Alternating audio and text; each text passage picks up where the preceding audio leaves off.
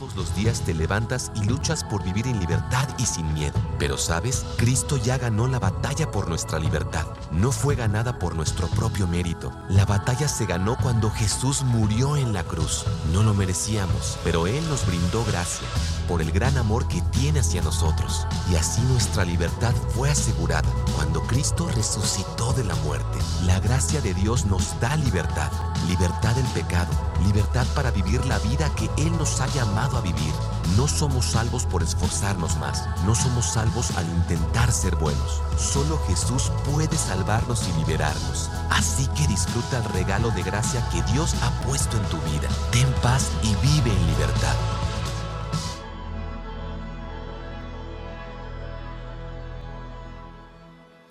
Pues gracias nuevamente por estar aquí en esta tercera parte de esta serie que comenzamos donde nos hemos estado enfocando durante estas últimas semanas para realmente entender cómo vivir en libertad. Eso es algo que todos nosotros necesitamos, tanto los que estamos en este auditorio como los que están viendo a través de nuestras diferentes redes sociales. Todos nosotros estamos en esa búsqueda por obtener la libertad en nuestras vidas. Y comenzamos hablando la primera semana acerca de que el fundamento de la libertad, la base de todo la libertad, no es por una constitución, no es por el lugar donde nosotros vivimos, no es por la herencia que nosotros tenemos, por ninguna de esas cosas. La base o el fundamento, el cimiento de nuestra libertad es el Evangelio de Jesús. Y eso significa que por el hecho de que Jesús, siendo Dios, escogió venir a este mundo, vivir la vida perfecta que tú y yo somos incapaces de poder vivir, y luego voluntariamente sacrificar su vida sobre la cruz y luego también levantarse de los muertos, cuando nosotros ponemos nuestra confianza en Él y lo que Él ha hecho como la base de nuestra vida y lo recibimos como el Señor y el Salvador de nuestra vida, eso nos ayuda a vivir cualquier cosa que nosotros enfrentamos en esta vida. Ese es el Evangelio. Y esa es la base, el fundamento de todo lo que nosotros creemos, vivimos y podemos enfrentar. Luego vimos acerca de nuestra historia de libertad. ¿Cuál es tu historia? Hablamos la semana pasada acerca de que todos nosotros traemos una historia, que cuando conocemos a Jesús, nuestra historia de libertad es manifestada automáticamente. Jeremy, a través de su bautismo, mostró acerca de su historia de libertad y, escuchamos un poco acerca de ella. Y tú, si conoces a Jesús como tu Salvador personal, tienes una historia de libertad también. Pero aquí viene el problema, que cuando nosotros conocemos a Jesús y hacemos el Evangelio nuestra base y nuestro fundamento, tarde o temprano vamos a recibir oposición de las otras personas. Vamos a recibir oposición, vamos a recibir a gente que, se, que está en contra de nuestra nueva vida que nosotros tenemos en Jesús o quizás en alguna otra área de nuestra vida. Quizás es nuestra familia, quizás es en nuestro matrimonio, quizás es con nuestras amistades o quizás en nuestro trabajo donde nosotros empezamos a recibir oposición. Pero la realidad es esta, que la oposición de otros es tan normal en la vida como respirar. La oposición de otros en la vida es tan normal como respirar. Creo que todos nosotros Podríamos contar historias acerca de cómo enfrentamos momentos donde sentíamos que todas las personas a nuestro alrededor se oponían a nosotros.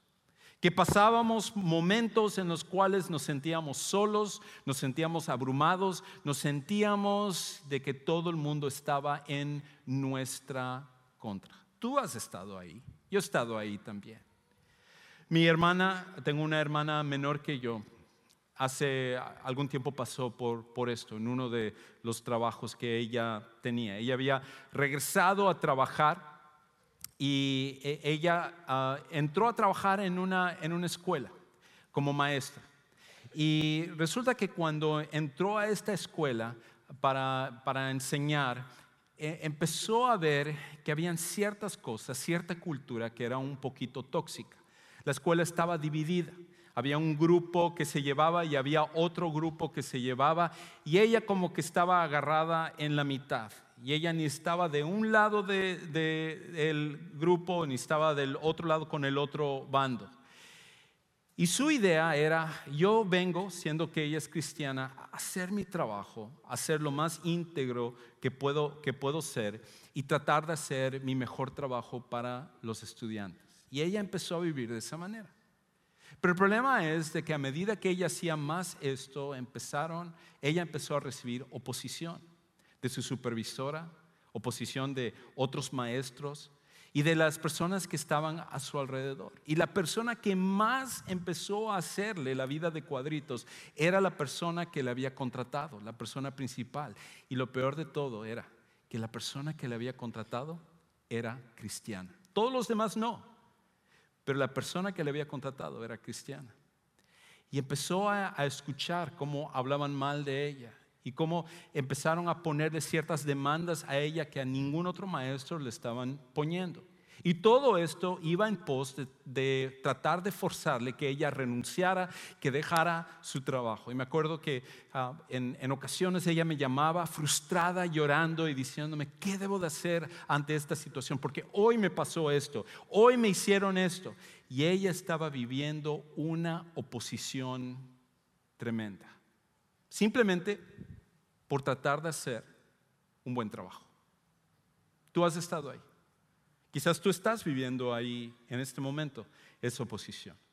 A lo mejor hay una cultura tóxica donde tú vives, o en tu familia, en tu matrimonio, o en alguna otra relación.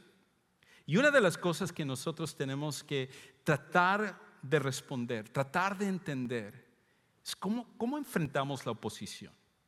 Y sobre todo, ¿cómo es que mantenemos la libertad ante la oposición? Porque la oposición va a ser algo normal, tú vas a recibirlo, no importa en dónde estés, en algún momento va a haber gente que vaya en tu contra y muchas veces no es porque has hecho algo que está mal, sino porque la oposición eh, de otros eh, es tan normal en la vida como respirar.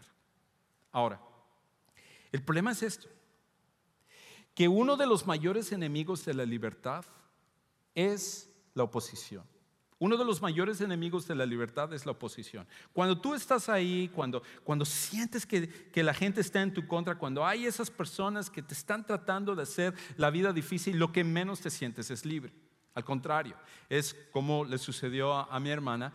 Ah, eh, te quedas las noches eh, sin poder dormir Estás preguntándote, ¿qué debo de hacer? Estás preocupado, estás estresado, estás diciendo, ¿qué me van a hacer ahora? ¿Qué va a pasar cuando tenga esta conversación con esta persona? ¿Qué va a pasar cuando yo me enfrente a esta situación? Lo que menos te sientes, lo que menos te sientes cuando tú estás siendo opuesto por otras personas es libre. Porque desafortunadamente uno de los mayores enemigos de la libertad es precisamente la oposición. Y el problema también es esto, que cuando tú y yo estamos en esas situaciones, cuando, cuando sentimos que como el mundo está en nuestra contra y, hay, hay, gente que nos está tratando de dañar y hay gente que está buscando cualquier cosa para dañarnos y para hacernos la vida de cuadritos, muchas veces no sabemos manejar ese tipo de situaciones. De hecho, una, de las maneras de decirlo es así, que aunque la oposición es común, no siempre la manejamos con sentido común. Aunque la oposición es común, no siempre la manejamos con sentido común. Muchas veces cuando estamos en esas situaciones, eh, actuamos con coraje, actuamos con ira y enfrentamos a la persona y eh, muchas veces los hombres sobre todo decimos, bueno, si tienes algo contra mí, vamos acá afuera y nos lo arreglamos.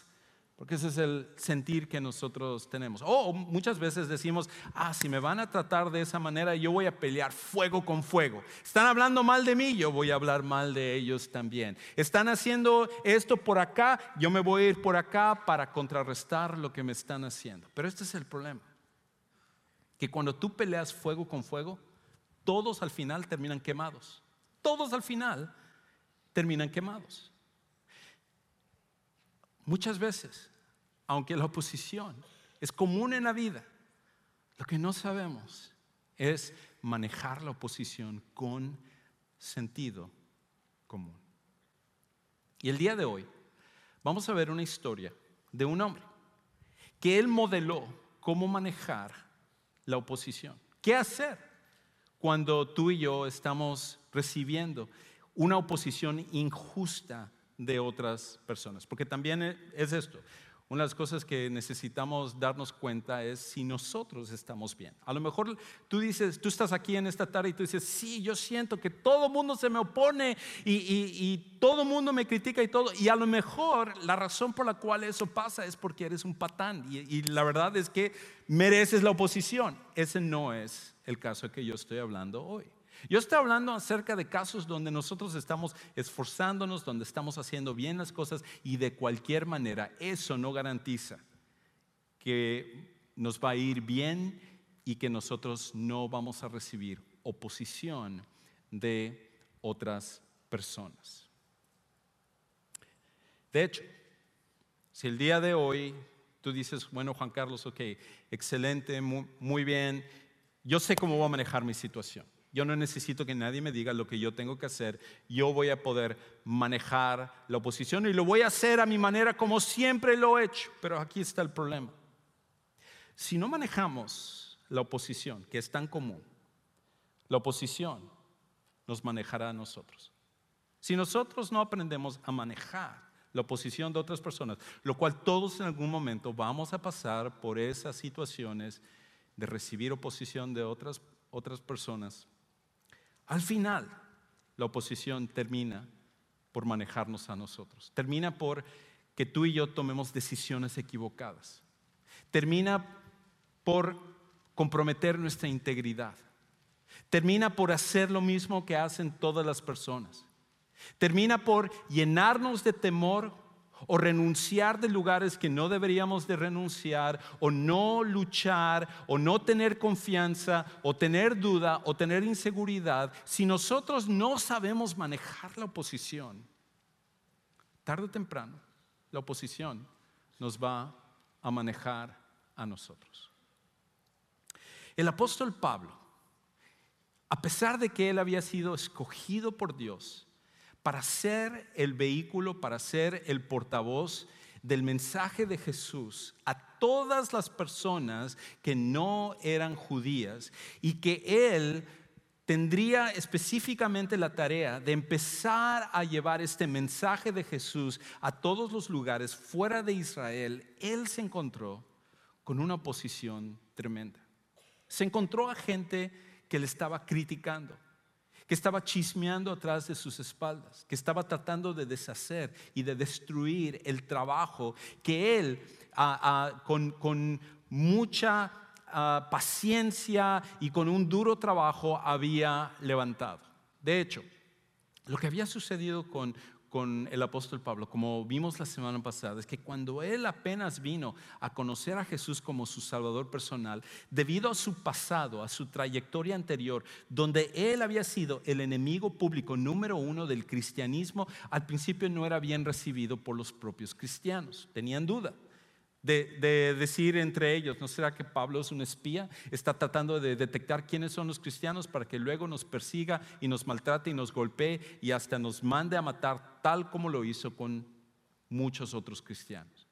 Y, Pablo empezó a pasar por un trayecto donde Dios le empezó a preparar. De hecho, tres años de su vida, él se fue para, eh, para Arabia y ahí él empezó a, a meditar y a escuchar de Dios todo lo que él tenía que hacer y Jesús de una forma increíble estaba enseñándolo a él lo que él tenía que hacer porque su trabajo iba a ser sumamente importante para que todas las personas, incluyéndote a ti y a mí, pudiéramos venir a conocer a Jesús, todos aquellos que no somos judíos. Entonces, después de que había pasado aproximadamente 14 eh, años de que él se había apartado y estaba trabajando. Luego un hombre que se llamaba Bernabé que había sido como una, especie de eh, consolador para él, una, una, persona que le estaba animando, una, una persona que estaba ahí para Pablo y vio a Pablo y vio la manera como Dios le estaba usando. Él llevó a Pablo a Jerusalén, le presentó a los apóstoles, le dijo, miren, este hombre que antes era Saulo de Tarso, ahora es Pablo, él ha sido llamado por Dios. Y, y los de Jerusalén dijeron, los apóstoles y la iglesia en Jerusalén dijeron, wow, Pablo, excelente, bienvenido, qué bueno que tú eres un cristiano genuino y sabemos lo que, lo que significa ese cambio de vida y oramos por ti para que Dios te use. Y Pablo se fue y, entonces desapareció, empezó a hacer otras cosas, regresó a Tarso y ahí estaba empezando a predicar. Y Bernabé, este hombre que lo había llevado a Jerusalén, cuando fue enviado por los apóstoles hacia la primera ciudad donde, donde empezaron los no cristianos a formar su iglesia, que se llamaba Antioquía, se acordó y dijo, Pablo, yo me acuerdo de Pablo, Pablo estaba haciendo un trabajo increíble. Es más, voy a buscar a Pablo y me lo voy a traer para que él me ayude a trabajar aquí con estos con esta gente a ver si realmente la gente no, no judía está conociendo a Jesús.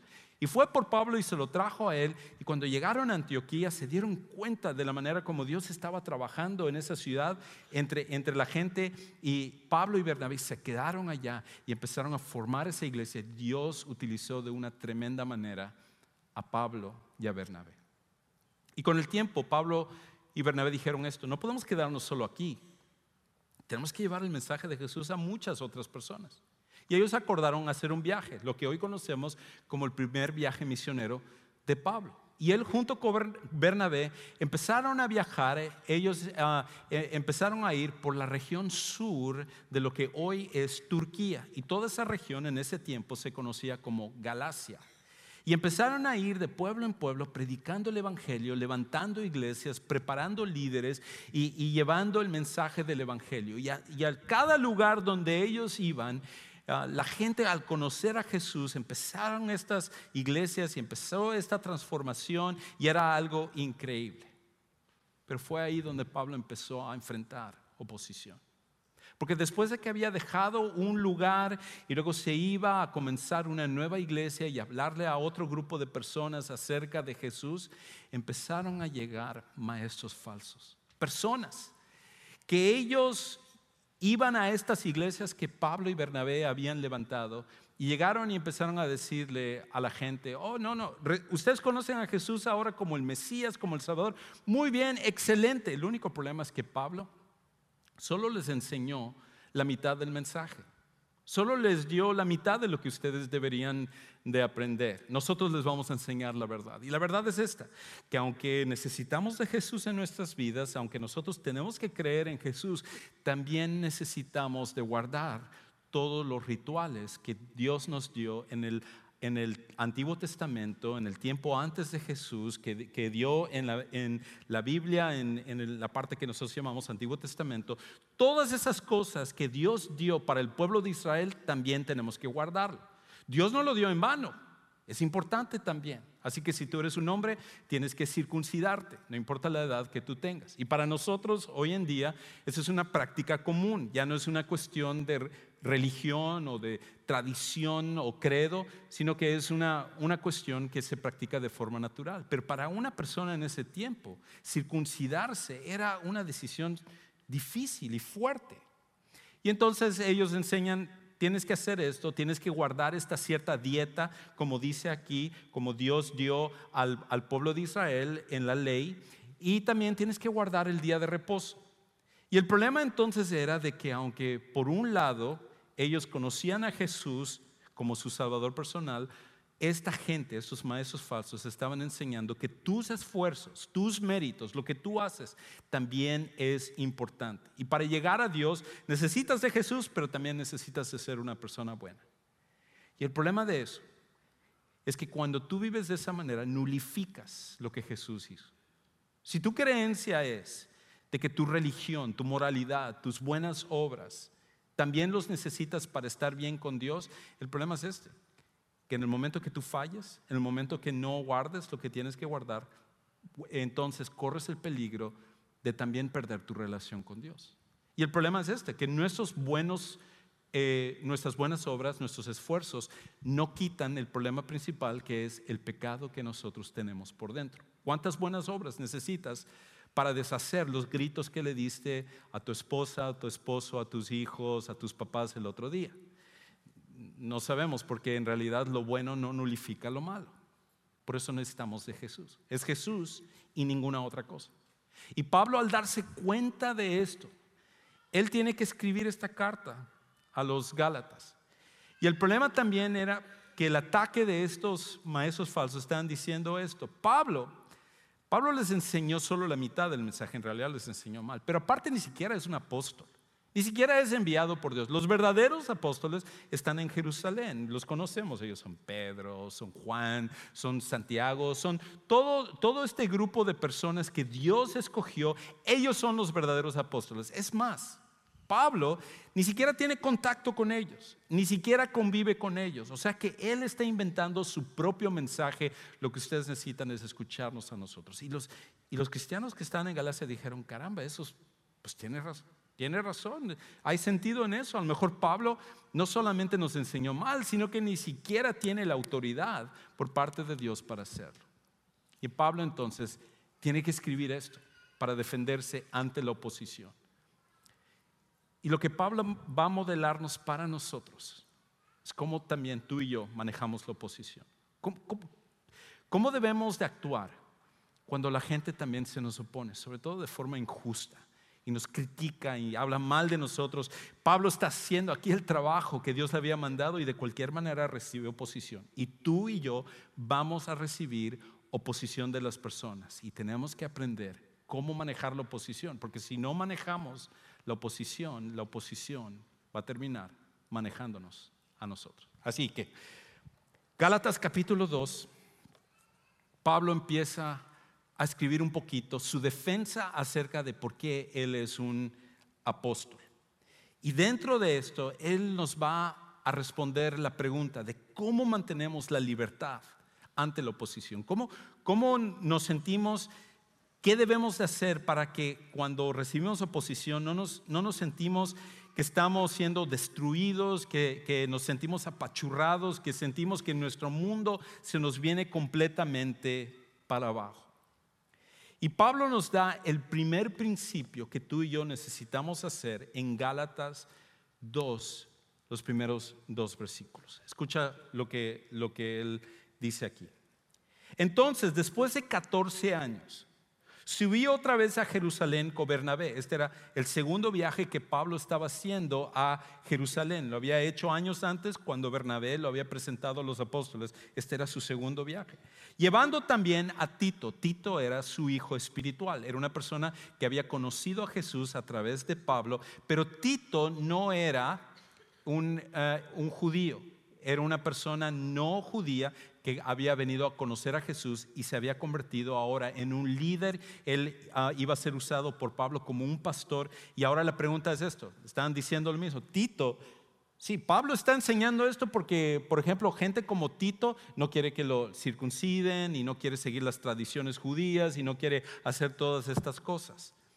Y entonces Pablo lleva a Tito con él en este viaje. Y dice el versículo 2, subí por causa de una revelación y les presenté el Evangelio que predico entre los gentiles, pero lo hice en privado a los que tenían alta reputación para asegurarme de que no corría ni había corrido en vano.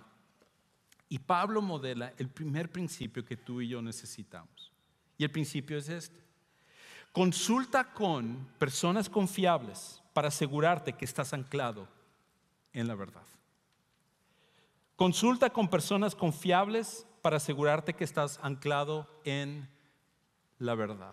Lo que Pablo fue a, hacer es que aunque él sabía que Jesús le había dado el Evangelio, que le había dado esta misión, que le había dado este mensaje, él quería asegurarse que no quedara ninguna piedra, que no, no se moviera para para que la gente se diera cuenta que él estaba en la verdad de Dios. Así que fue a ver a los apóstoles y él para, para decir, para cortar la crítica que estaba viniendo de otras personas y decir, esto es lo que yo les estoy enseñando. Yo les estoy enseñando que la única manera que nosotros que la única manera en la cual nosotros podemos estar bien con Dios no es con rituales, ni siquiera con el judaísmo, es solo con la fe en Jesús. Y los apóstoles que habían estado directamente con Jesús dijeron, pues eso es correcto. Así es, ese es el mensaje del Evangelio. Ese es el mismo mensaje que nosotros enseñamos. Lo que tú estás enseñando es correcto, Pablo, está bien. Cuando tú y yo estamos siendo opuestos por otras personas, necesitamos asegurarnos que lo que estamos haciendo está en la verdad. Cuando, cuando nosotros estamos en esos momentos, muchas veces por la pasión, por el hecho de sentirnos víctimas, por sentirnos que todo el mundo se nos va en contra, nosotros siempre sentimos, todos los demás son los enemigos y yo soy el único que está bien. Y es muy fácil, muy fácil engañarnos y pensar que todo lo que estamos haciendo está bien y todo lo que hacen los demás está mal. Y por eso necesitamos gente confiable, que podamos ir y decir, estoy, bien en esto, eh, es, lo que estoy haciendo ¿Es correcto o no estoy, o no estoy en lo correcto? Y muchas veces lo que tendemos a hacer es cuando pasamos por esos problemas, pasamos por la crítica de otras personas, lo que menos hacemos es consultar a otras personas. Pero tú necesitas asegurarte que lo que estás haciendo está bien. A lo mejor hay una parte que estás haciendo bien, pero a lo mejor hay otra parte que no está yendo bien. Quisiera decir que solamente en el trabajo sucede este tipo de cosas, o la familia, o en otros lugares, pero a veces oposición lo recibimos dentro de la iglesia también.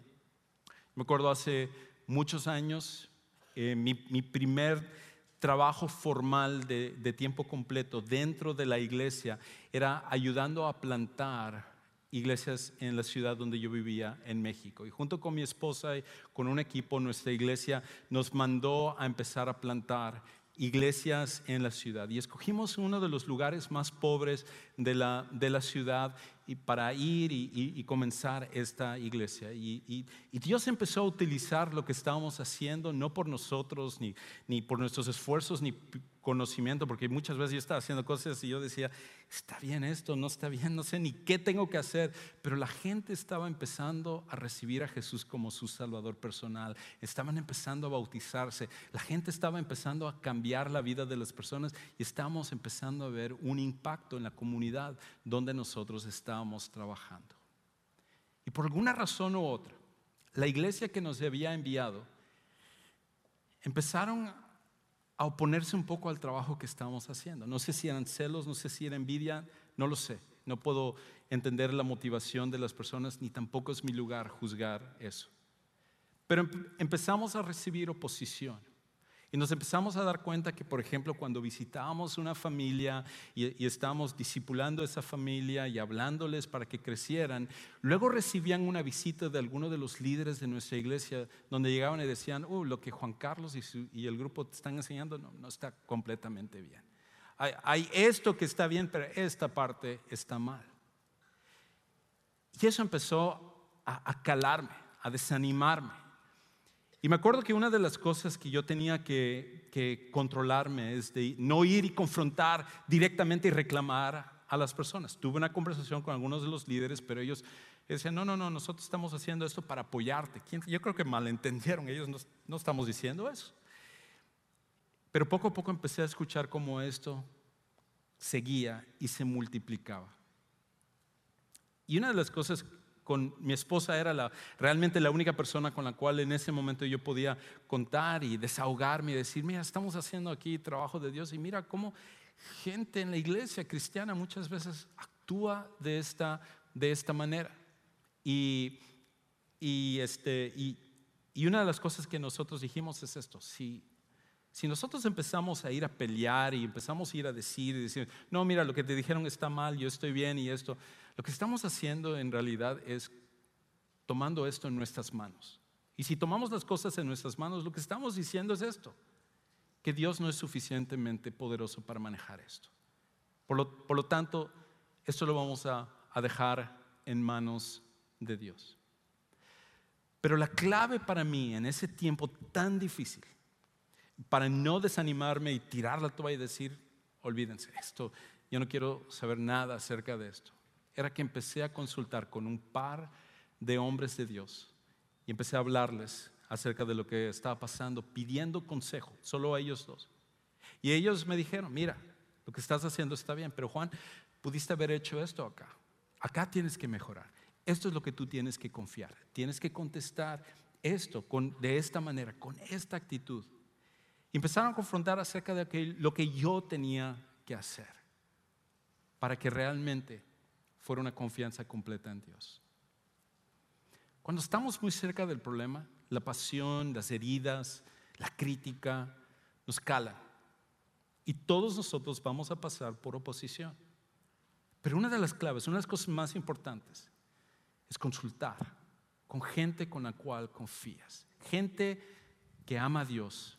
Gente que su, su vida ha sido ejemplificada por, por ser personas que quieren hacer la voluntad de Dios. Y que ellos puedan hablarte acerca de lo que está pasando en tu vida. Y a lo mejor confrontarte y decir, bueno, si tú piensas que estás mal o que ellos están mal en esto, y sí, esto está mal, pero tú también estás mal en esto. Y tú tienes que hacer cambios de esta manera. Pablo, es lo que hizo. Su primer principio que él modeló es que fue a Jerusalén y dijo, esto es lo que estoy enseñando, esto es lo que estoy haciendo. Díganme entonces, si lo que estoy haciendo está mal, de una vez eh, confróntenme aquí. Pero ellos dijeron, no, lo que estás haciendo, Pablo, es exactamente lo que tú tienes que hacer. Pero Pablo hizo una segunda cosa. Pablo no solamente fue con personas confiables para asegurarse que él estaba anclado en la verdad, sino que él también recordó que su identidad está en Dios y no en otros. Y es lo que tú y yo tenemos que hacer. Recuerda que tu identidad está en Dios y no en otros. No es la opinión de otros, no es la crítica de otros, no es que todos te apapachen y te acepten. Tu identidad está en Dios y no en otros. Escucha lo que dice ahora, continuando lo que Pablo cuenta aquí. Versículos 3. Pero ni aun Tito, que estaba conmigo, fue obligado a circuncidarse, aunque era griego, lo que estaban criticando los maestros falsos. Y esto fue por causa de los falsos hermanos introducidos secretamente, que se habían infiltrado para espiar la libertad que tenemos en Cristo Jesús a fin de someternos a la esclavitud. Otra vez, el de decir, sí, Cristo, eso es muy bueno y todo, pero aparte tú tienes que hacer todas estas cosas. Era una enseñanza falsa. Y cuando nosotros estamos tratando de eh, tener una relación con Dios basado en religiosidad, esa es una de las maneras como nos volvemos esclavos. Pero la otra manera en la cual nos volvemos esclavos es cuando nosotros vivimos pensando en lo que otros creen acerca de nosotros. Y nuestra identidad viene por lo que otros dicen o no dicen de nosotros. Y él dice en versículo 5, a los cuales ni por un momento cedimos para no someternos a fin de que la verdad del Evangelio permanezca con ustedes. Pablo él entendía, mi identidad está en Dios. Es lo que Dios me ha mandado hacer. Y nada de esto me va a confundir. Hace algunos años me acuerdo que eh, mi suegro había venido junto con mi suegra a visitarnos aquí a la, a la ciudad de, Houston. Y mi suegro, la, familia por parte de Heise, ellos vienen de descendencia libanesa. Y en mi suegro claramente uno ve que él es como del Medio Oriente o, por algún lugar por allá. Y dice que él había ido con mi hija a una, a una tienda a, comprar y el que estaba atendiendo era una persona del, Medio Oriente y, cuando él entró a la tienda agarró lo que tenía que agarrar y fue a pagar. Y el de la, de la caja le empezó a hablar así en, en su lenguaje natal del Medio Oriente y Salam Aleikum y diciendo todo tipo de cosas allá y mi suegro se quedó así como que, ¿qué onda? ¿Qué, qué está diciendo? Y empezó a hablarle y, a decirle y, mi suegro les, le habló eh, con su poco inglés y más español que inglés, le empezó a decir, no, no, yo no soy del Medio Oriente, no, yo, no, yo no hablo tu lenguaje. Y él, y él insistía, le seguía hablando y decía, eh, hablándole con su lenguaje natal y mi suegro seguía resistiendo diciendo, no, no, es que yo no, no entiendo lo que me estás diciendo. Y finalmente ya como que se empezó a impacientar a impacientar el, hombre y le empezó a hablar en inglés y le dijo, no, no, no, mira, tú no, necesitas esconder de, de, dónde eres. Yo, tú y yo somos de la misma región y puedes tener confianza con hablar conmigo. Y él dijo, no, no, es que yo no, no soy del Medio Oriente, yo soy de México. Y cuando le dijo que era de México, hasta se enojó y él, le cobró y, y mis suegros ya entonces se fue. Le estaba confundiendo su identidad estaba confundiendo de dónde era él. Creo que muchas veces tú y yo nos confundimos de dónde es nuestra identidad. Creo que muchas veces nosotros vivimos pensando y actuando como si no fuéramos seguidores de Jesús. Pero tu identidad no está basada en lo que otros piensen de ti. Tu identidad no está basada en cuántos están de tu lado o cuántos se oponen en contra de ti. Tu identidad y mi identidad está puesto únicamente y exclusivamente en la persona de Jesucristo. Cuando nosotros entendemos eso, cambia nuestro panorama por completo. Y Pablo podría, podía recibir una posición tan fuerte, una crítica tan fuerte, porque él entendía que al final la oposición la gente que le estaba criticando, los propios apóstoles no eran los que estaban haciendo y construyendo su identidad. Su identidad estaba en un Señor y un Salvador que murió por él y su confianza estaba puesta en él. Y tú y yo necesitamos hacer lo mismo. Necesitamos hacer exactamente lo mismo. Una tercera cosa, y con esto terminamos.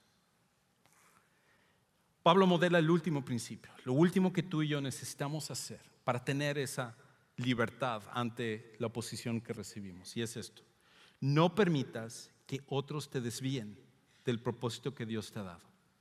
No permitas que otros te desvíen del propósito que Dios te ha dado. Escucha ahora cómo continúa diciendo Pablo.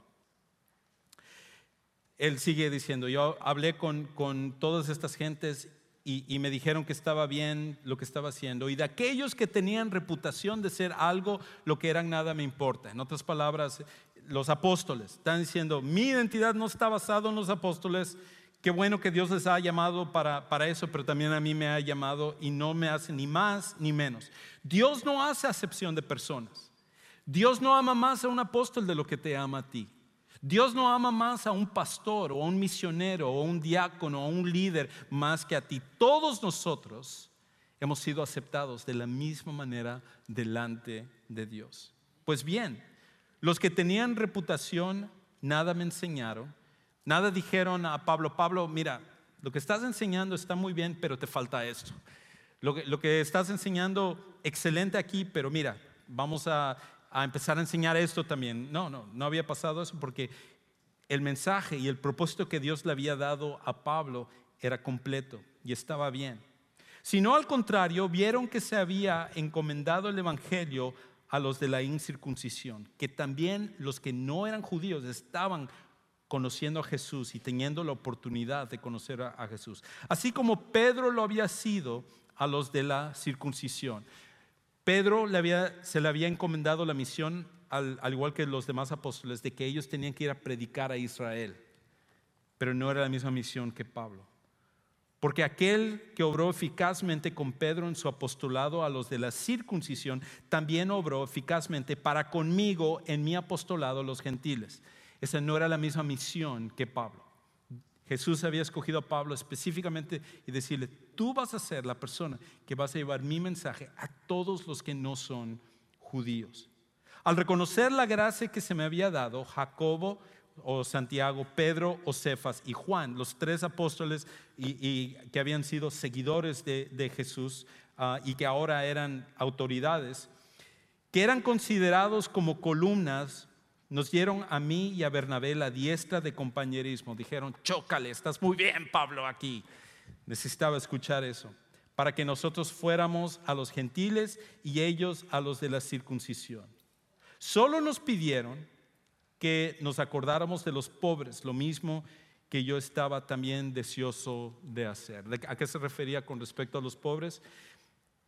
La mayoría de los... Eh, de los comentaristas y los expertos de este pasaje piensan, y, y estoy de acuerdo con eso, que probablemente cuando decían, acuérdense de los pobres, acuérdense de los cristianos en Jerusalén, porque ellos estaban recibiendo oposición también y muchas veces ni siquiera estaban teniendo oportunidad de, trabajar y de ganarse dinero y están diciendo, cuando formen estas iglesias, acuérdense de los pobres que estamos aquí en Jerusalén y que necesitamos el apoyo de los demás cristianos. Y Pablo dijo, yo ya, ya tengo pensado eso, de hecho en, en otro de sus pasajes habla acerca de una ofrenda que fue recaudada en varias iglesias para llevárselo a los de Jerusalén para decir, somos hermanos en Cristo, todos aquí y estamos unidos, en las buenas y en las malas, vamos a estar juntos. Pablo al final entendía, ese es mi propósito, esa es mi misión. Y Pablo lo cumpliría cabalmente hasta su muerte. Dios te ha dado una misión a ti. Dios te ha escogido para un propósito. No permitas que los que se te oponen te desvíen de ese propósito o de la misión. Yo estuve así, de tirar la toalla, sin saber lo que Dios haría en el futuro. Y Dios quiere utilizar tu vida para un propósito mucho mayor de lo que inclusive tú ves en este momento. Para algunos de los que están aquí, ese propósito comienza con conocer a Jesús como su Salvador personal. Quizás tú has también pensado que tu religiosidad, que venir a la iglesia de vez en cuando o, muchas veces o, o leer tu Biblia es suficiente para que tú estés bien con Dios. Pero nunca ha llegado el punto donde has tomado la decisión de poner toda tu confianza en lo que Jesús ha hecho por ti. Pero Jesús es el único camino. Pablo entendió esto y su vida fue transformada. Cada persona que ha venido a confiar en Jesús genuinamente como su Salvador y como su Señor, su vida cambia por completo. Y este es el momento que tú puedes tomar esa decisión también. Quizás tú estás aquí, fuiste invitado por alguien o escuchaste acerca de esto, pero en realidad Dios tenía preparado este momento para que tú tuvieras un encuentro con Jesús. Y a mí me encantaría ayudarte para que tú tomes esta decisión. No importa lo que otros piensen, no importa ni siquiera la oposición, seguir a Jesús es lo más importante y lo que más vale en la vida. Por eso, en unos momentos vamos a cantar y mientras estamos cantando, me encantaría ayudarte a que tú tomes este paso. Yo me voy a parar allá abajo hacia tu izquierda y si tú quieres venir a conocer a Jesús de una forma personal, yo te invito a que salgas de tu lugar, no importa si estás con alguien, no importa si, si viniste con, con otras personas, ellos te van a, a esperar, pero ven hacia allá abajo para que tú tomes esta decisión de conocer a Jesús, para que tú nunca seas la misma persona. Vamos a ponernos de pie, vamos a alabar y te espero. Ven a tomar esta decisión.